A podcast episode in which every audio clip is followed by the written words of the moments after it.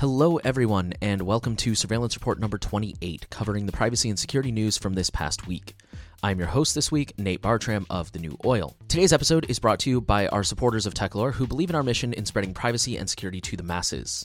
Techlore is on Patreon, where you can receive exclusive perks, Ko-Fi for one time donations. We accept Monero for private donations, and there are many free ways of supporting us as well, including contributing to our open source projects. Thank you for helping to keep our content accessible for all. Let's go ahead and jump right into it. This week in data breaches, a cybercriminal leaked the full database of 77 million Nitro PDF user records. The records contain email addresses, full names, bcrypt hash passwords, titles, company names, IP addresses, and quote, other system related information, unquote. Nitro is a service that allows users to create, edit, and sign PDFs and includes a cloud component for sharing documents.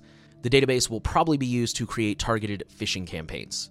So, the lesson here use strong passwords. As I said, the passwords are hashed, so the stronger the password, the less likely those will be cracked. Use two factor when it's available. Consider using a forwarding email service like AnonAddy or SimpleLogin. Use a VPN whenever possible, and of course, always beware of phishing attacks. Data of customers and traders from the cryptocurrency exchange BuyUcoin has allegedly been leaked online. This includes the data of about 325,000 users and includes names, email addresses, phone numbers, cryptocurrency transaction records, and bank details of users that may have been compromised. The company claims this was all dummy information or test data, but some users are claiming that that's their record that's online. So the defense is here be careful what information you disclose and use strong passwords or two factor. Also, specifically when it comes to cryptocurrency, I would recommend using a, a self hosted or offline device or wallet, such as a Ledger, is a really popular one for Bitcoin. The patient data of Dutch COVID 19 patients is being sold on the criminal underground. This data includes home address, email, phone number, date of birth, and BSN, which is the Dutch version of a social security number, and it's going for about 30 to 50 euros per record, per person, that is. The two suspects who were believed to be responsible for leaking this data were employed in the Dutch Municipal Health Service call center, so they would qualify as rogue employees. So the lesson is to freeze your credit, don't use contact tracing apps if you can avoid it. I instead encourage using social distancing, cleaning everything, using masks, stuff like that. And of course, if you must use a contact tracing app because of local regulations or whatever, be sure to only fill out the minimum required information.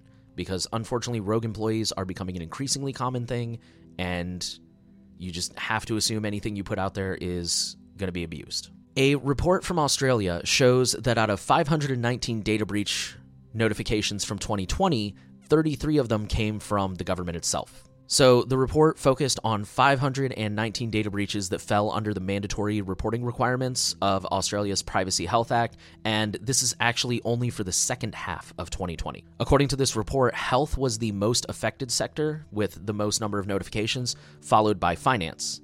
And for the first time this year, the Australian government was also in that top five category of most affected sectors. Unfortunately, the Privacy Act does not cover intelligence and national security agencies alongside state and local governments, public hospitals, and public schools, so none of those were included in this report. In total, malicious or criminal attacks accounted for 58% of all incidents, not just the government incidents, and human error was about 38%. It's also related to the last story, it's worth noting rogue employees are up to 35 from the previous 23. Again, rogue employees are becoming a bigger problem. The human error, just to share a real quick story, uh, one time when I started working at a job, they emailed emailed me the paperwork to go ahead and fill out and like get direct deposit and everything.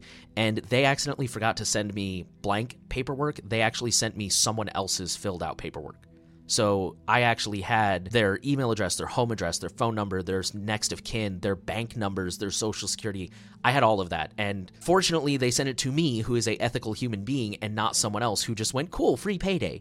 So I alerted them that they did that. I deleted it from my inbox, which was an encrypted provider. But I mean, human error, these things happen, and you got to be careful about this stuff. And our last data breach Citrix's 2.3 million settlement offer for employees impacted by a data breach has been approved. This isn't really a data breach, but it pertains very directly to a data breach, so I decided to include it in this section. Citrix, who many of you may have heard of, suffered a data breach in 2019 that affected roughly 24,000 employees. According to the article, it was likely that password spraying was responsible for this particular data breach. So, password spraying, for those who don't know, is when the user, or excuse me, the attacker will pick a very common password and they will attempt to use it with different accounts. So if they have a list of accounts, chances are somebody is probably using a really weak password. That way they can keep guessing passwords on different accounts without hitting the failed password limit or without alerting the IT department that somebody keeps trying to get into this one account. So the data stolen back in 2019 included personally identifiable information, social security numbers, passport numbers, says limited health insurance data, driver's license, and financial account information. As the terms of this settlement, Citrix will provide credit monitoring, ID theft recovery, and up to $15,000 in reimbursement per claimant if they can prove expenses lost. And uh, just a little final twist of irony there. This the settlement has been agreed with, but it hasn't been officially ruled over. The final hearing will be held on Zoom. So stand by for another data breach. Okay, let's go ahead and move on to companies. SonicWall says it was hacked using zero days in its own products. So, on the plus side, they are using their own products. SonicWall is a manufacturer of enterprise network devices, switches, routers, things of that nature. So, it only affected a specific combination of hardware and software, but given the nature of this company, it's likely that that was a pretty common configuration on their devices. Patching is not available at this time, but suggested mitigations include firewalls disabling remote connectivity and, of course, two factor on admin accounts. Should go without saying, you should all be using two factor whenever possible. There are even rumors going around that this was a possible ransomware attack. So, Lessons use firewalls, especially on your routers. Do not use remote connectivity unless you absolutely have to, and of course, enable two factor. ZDNet is reporting that cyber criminals are using deceased staff accounts to spread the NEMT ransomware. So, this is a specific ransomware as a service. It's called NEMT, or it's also known as Nephilim, and they attacked a company network by using the account of a recently deceased admin. Pretty straightforward, just close unused accounts. They are a risk, whether it's you know, someone in your organization, or if you're an individual and you don't run that kind of stuff, just close accounts you don't use. Get rid of your old MySpace. It's it's a risk. Four more security vendors have disclosed SolarWinds related incidents. Last week we talked about the SolarWinds incident, the hack. Mimecast, Palo Alto Networks, Qualys, and Fidelis are all cybersecurity vendors who have announced that they were also impacted. Not a lot of details, just an update on the ongoing fallout of this whole SolarWinds incident. Like we said last week, this is a huge thing that America is going to be dealing with for a long time, and it's still going on. Chromebooks will now let you sign into websites using your fingerprint or PIN if your Chromebook doesn't have a fingerprint reader. So basically, this is an optional feature that will require you to register websites with that feature. And then once they're registered, you can go ahead and like use your fingerprint or use a PIN instead of remembering your password. So, technically, many experts consider biometric authentication to be stronger because you can't really steal a fingerprint in a data breach the same way that you can steal a password. However, there is a really popular story about a woman who, this was five or six years ago, found out that her husband was cheating because while he was sleeping next to her on the airplane, she used his fingerprint and unlocked his phone as read his text messages. Also consider, and this is just my personal tinfoil hat, I haven't really like confirmed this with any experts, but consider that fingerprints must be stored somewhere, even in a digital format. So, just the same way that passwords can be dehashed, I suspect that someday this technology will also be dehashed. So even though your fingerprint is being stored as a binary digital representation or whatever words they use on their website when they explain how they secure it, someday that's going to get reverse engineered. And someone pointed out to me one time that you can't change your fingerprint when it gets compromised. Not to mention, there is, of course, the privacy implication of linking your unique fingerprint with all those websites and logins. So, on the whole, I would say this is a feature we can probably ignore. Just use strong passwords, use good two factor, steer clear of the biometric stuff. Bloomberg wrote an interesting expose on Sandvine, who you may remember from a few months ago, they were blocking internet in Belarus last year during a series of protests. The article also covers other surveillance technology companies similar to Sandvine. What I took away from the article that I thought was really interesting and worth sharing is that Sandvine actually used to be an ethical company before they got bought up by another company called Francisco Partners Management. And that's when they started saying, we don't care what our tech is used for as long as people pay. So it just goes to show how good companies and projects can turn bad, and we always need to be on our toes and be vigilant and keep up with the products we're using and sometimes even the products we're not so that we know what the alternatives are if something goes bad. All right, I got a whole string of stories about Apple, so I'm going to cover all those at once. First up, the next iOS 14 version will force developers to ask permission to track you, and that will be coming in spring. On that note, Apple published a PDF called A Day in the Life of Your Data. It's kind of a product pitch. You know, it talks about how like the Apple debit card could protect you and blah, blah, blah. But it does do a really good job of highlighting how much data can be given out on any single innocuous day. It's it's definitely worth a read and maybe even worth sharing around. And last but not least, in response to the upcoming iOS 14 update, Google has said they will stop collecting advertising IDs on iOS apps. I think this is just them finding a loophole. They don't want to openly admit that they're tracking you lest people not consent, so they're just going to rely on other smaller means. ZDNet has reported that DDoS attacks are on the rise and they are a big threat to businesses, especially. Criminals are starting to use DDoS the same way that they're using ransomware, which is they're threatening companies that if they don't pay up, they will be attacked. Incidents are up 154% between 2019 and 2020, so this is a growing problem. Last but not least, TikTok has fixed a privacy issue that was discovered by the security research firm Checkpoint. So, a few months ago, Checkpoint discovered a vulnerability that would have allowed an attacker to access user profile details and phone number, which would allow attackers to build a database of users for malicious purposes. Fortunately, TikTok has responded appropriately and fixed this. However, it is still worth noting that TikTok is still an incredibly invasive app, and we do not recommend using it if you can avoid it.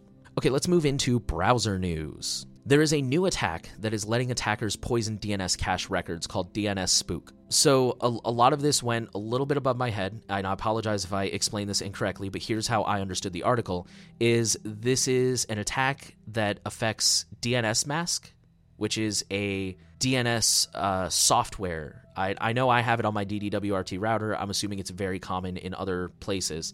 And it potentially redirects victim to a spoof site that appears legit. So it'll have the little green lock, it'll say that it's got the certification, everything will look legit, but it's not. So, really, really scary. Fortunately, the attack is what the article called noisy. It requires a pretty decent amount of infrastructure. It's not a high barrier to entry per se, but it's definitely something that you're probably not going to see from like bored kids and script kiddies, as they call them, people like me. For those who have access to Dnsmasq and you know that you use it, make sure you update. And for those who aren't sure or don't know or do not have access, make sure that you're using an encrypted DNS like DOH or DOT.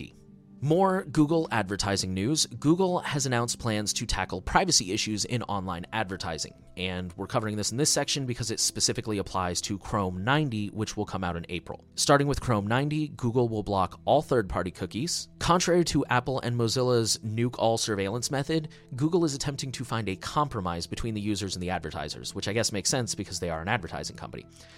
The approach basically involves using AI to sort users into general categories, and then those categories can be targeted by advertisers instead of targeting individuals. Google is also proposing to proxy all advertising through their own so called trusted server so that websites are not constantly making a ton of connections. So there's two obvious flaws here. Number one, Google is still tracking you so that they know what data group to put you in. And number two, Google is positioning themselves now as a single gateway between user data and marketers, which is further cementing their monopoly, which they pretty much already have a monopoly on. I, I, think this is just lip service for them to say, "Oh, we're trying to respect your privacy. We're trying to find a solution and make everybody happy." And they're they're still tracking you. And finally, Google Chrome will be deploying mitigations against a newly discovered NAT slipstreaming attack or NAT slipstreaming attack. So Chrome will be blocking ports 69, 137, 161, 1719, 1720, 1723, 6566, and 10080 in connection with ongoing NAT attacks, if that means anything to any of the more technically advanced listeners in the audience. A good firewall will block pretty much any port that you're not using except the common ones, and of course, we'll have a way to open those specific ports if you are using them for some reason. Firefox 85 has released. It has removed Flash, which we talked about last week, and it has added protection against super cookies. Super cookies, from what I understand, are cookies that store more information than regular cookies and are much harder to delete. Mozilla's way of dealing with this is what they call network partitioning, which functions very similar to the Firefox Containers plugin. If anyone has ever used that, I recommend it on my website. It's super amazing. And basically, it helps to isolate each tab in its own little container to prevent super cookies from being able to track you from tab to tab. It is a huge step forward and it allows for better protection for all users. So that's awesome. Let's move on to research. Apple has quietly added what they're calling a blast door to secure iPhones from zero click attacks. On my own podcast, I talked a few weeks ago, or maybe a few months ago, about how there are zero click iMessage attacks where all the attacker has to do is send you a message in iMessage and it just works.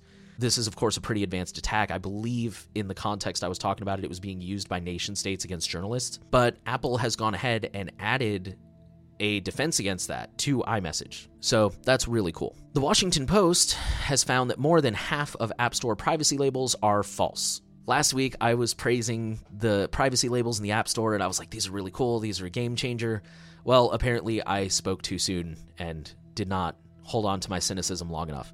Now, granted, this was a very small scale, not scientifically conducted study. So, according to this article, a journalist with the Washington Post randomly selected a couple dozen apps and found that more than a dozen of them were lying about their privacy claims. So, unless I misread the article, it doesn't explain how he went about determining that they were lying or how he chose the apps. And again, this was not a scientific study. He only chose a couple dozen apps. From a statistics perspective, I think your minimum pool size is supposed to be like a thousand or something like that. I think the really concerning part of this study was that Apple does not respond consistently. There are thousands of apps in the App Store, maybe even millions. I don't know. There's a lot of them.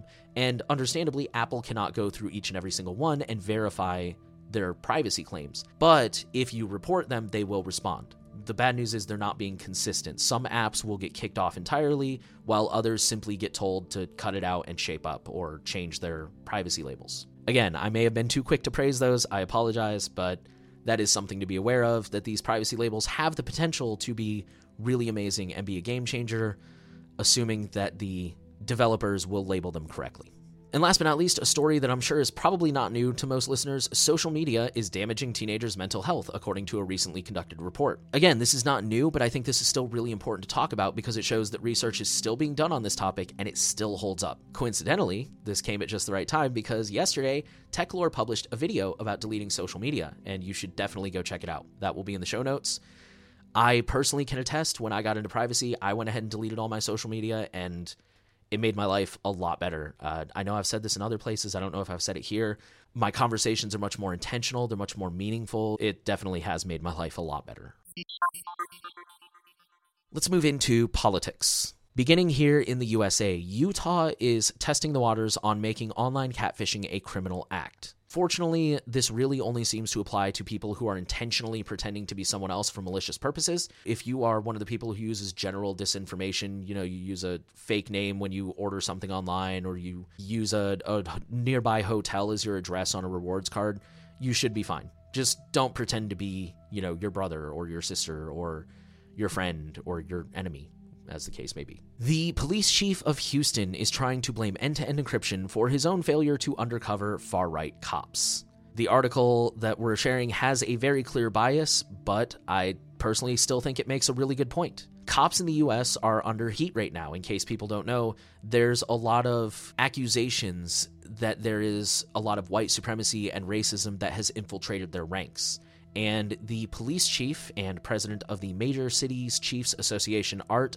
Acevedo, I hope I'm pronouncing that right, is trying to blame end to end encryption and the dark web for making it hard to weed out corrupt cops. In my opinion, this is just another attempt by law enforcement to paint end to end encryption as the bad guy and pass off some of their own responsibility and pretend like they don't have enough resources to find bad cops. Lawmakers in the US are trying to take aim at what they call dark patterns.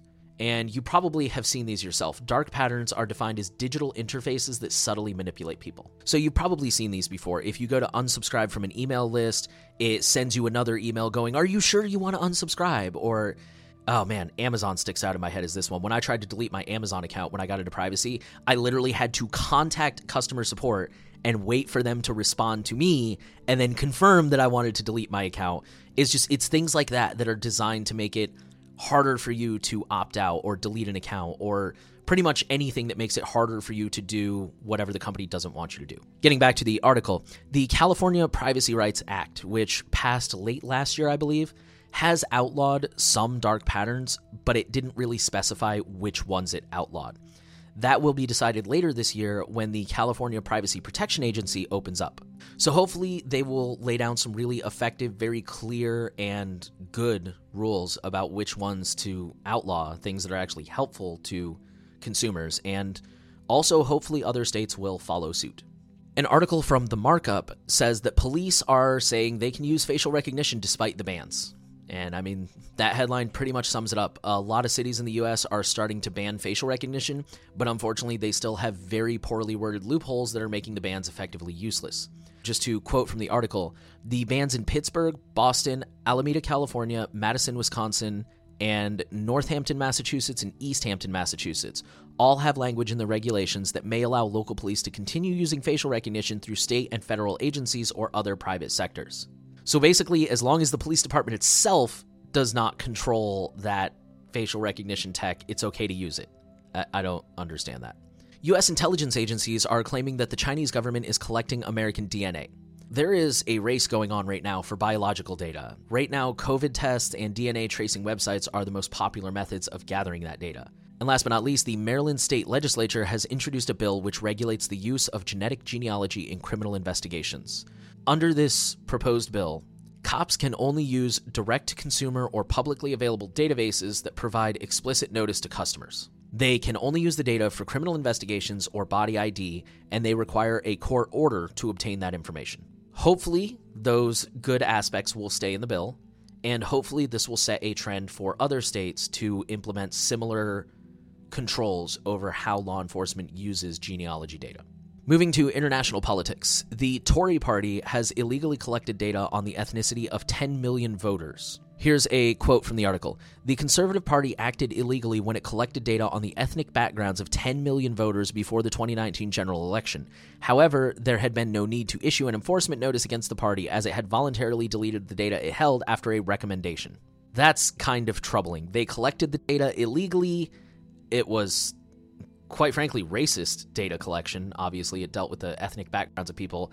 And, you know, we're not going to do anything because, well, they went ahead and deleted it when we asked them to.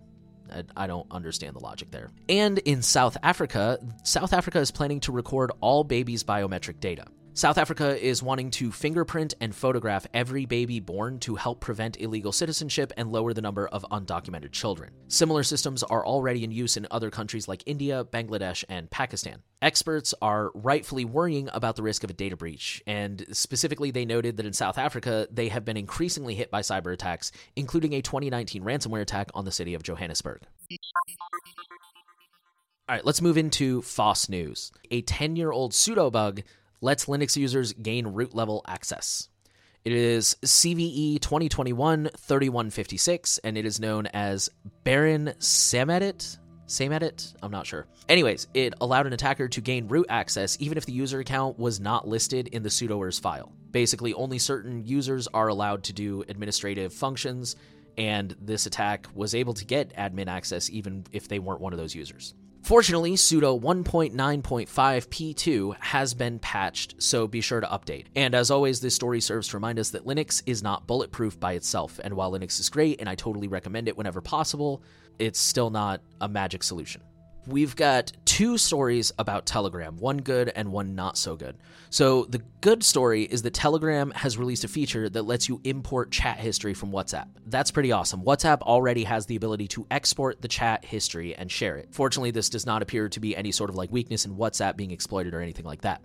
And it is one more reason to ditch WhatsApp, as Telegram has now made it super easy. The not so good story is that Facebook users' phone numbers are for sale through a bot on Telegram. This comes from a data leak back in 2019 as a result of a vulnerability that has since been patched. It allows customers to find a Facebook ID via a phone number or vice versa. So basically, if I have your Facebook ID, I can purchase a search through this bot and figure out what your phone number is. And if I have a phone number, I can do the same thing and figure out what your Facebook is. Onto WhatsApp's other major competitor, Signal has added several mainstream features to try and lure in more audience members. They have added chat wallpapers, animated stickers, and even an About section to your profile. If those are something you value, you now have those extra features. And finally, a really big story that just happened this weekend. Unfortunately, it happened in time that we have a resolution. Element was suspended from the Google Play Store. Element is a Matrix client. If you're familiar with XMPP, it's very similar. Matrix is the actual protocol. Element is one of many apps that made it possible to connect to Matrix. Matrix is considered a very popular uh, free open source alternative to like Discord and Slack and things like that. So this weekend, Google kicked Element off the Play Store due to what it deemed to be abusive content on the default matrix.org home server. Fortunately, Element was able to get in touch with Google. They explained how the app works. Basically, like, we are not associated with Matrix. It's not our fault. We just happen to be the most popular app. And they were able to open a line of communication with Google to prevent further disruptions like this. So now in the future, Google can just contact them directly. Fortunately, as a result of this explanation and this contact with Google, Element has been reinstated and is back on the, the Play Store. I think this story displays both a good thing and a bad thing. So, the bad thing, it displays the dangers of having a closed ecosystem where users have to rely on a single source for apps, information, or pretty much anything. Fortunately, with Google, you have access to side-loading apps or alternate play stores like F-Droid. iOS doesn't really have that so much. On the plus side though, this really did highlight the advantages of open source software and decentralization because even though the app itself wasn't available, Matrix still worked. Nothing went wrong with the Matrix protocol. There were still plenty of other apps out there. This was not a good story. It fortunately it ended well. It sucks that it happened at all, and it did show both some good things and bad things. Okay, finally, let's get to our Misfits section. First up, we have a story from the BBC about why your face could be set to replace your bank card. So, there are companies in the US, Denmark, and Nigeria that are starting to roll out facial recognition apps that are linked to your bank card. There are already similar systems that are hugely popular in China. Facial recognition is not very accurate for minorities and people of color. So, already right off the bat, this system has a huge risk of practical, non privacy related issues like charging the wrong freaking person. And of course, it's also just a huge invasion of privacy. Now, to be honest, using your bank card is not really a whole lot more private. I'm sure that that's going to be abused in a matter of time. Don't sign up for this if you can avoid it. Try to steer clear. Something really interesting happened earlier this week. There was a major internet outage in the Northeast and the Mid Atlantic states here in the US. The article says that users between Massachusetts and Northern Virginia had spotty internet access at best on Tuesday, the 26th. This outage really particularly affected Gmail, Office 365, Slack, Zoom, Blackboard, Schoology, and similar websites. The root cause appeared to have been a Verizon fiber cable that got cut in Brooklyn, New York. It is so fascinating how the actual hardware infrastructure of the World Wide Web works all around the world. We've got literal physical cables running from place to place that are probably the size of my whole body. Like it's I'm so fascinated by the physical internet infrastructure. The personal lesson that I think was really driven home by this is to make sure that you have a non-internet plan to communicate if something like that happens. Whether it's a, a peer-to-peer app like Briar or Jami or the point is to have a backup plan in place for both the internet and the cell if that stuff goes down. So, Apple has released iOS 14.4 for iPhone, iPad, Apple Watch, and Apple TV. There's a major security update that came with this. There were three zero days that were being exploited in the wild. For those who don't know, zero days means it's a a vulnerability that the developer was not aware of that was being actively exploited in the wild. And I will be including a link to an article detailing those zero days because the initial 14.4 update didn't really mention, just kind of skimmed over that. If you're an iOS user, go ahead and update. There's some really important security updates there. And then we've got a few malware related stories. First of all, Emotet has been severely crippled. I think that was a, a, big story this week. Operation Ladybird involved the Netherlands, Germany, US, UK, France, Lithuania, Canada, and the Ukraine. And authorities seized two of three primary servers and about 78 servers total from what we can tell.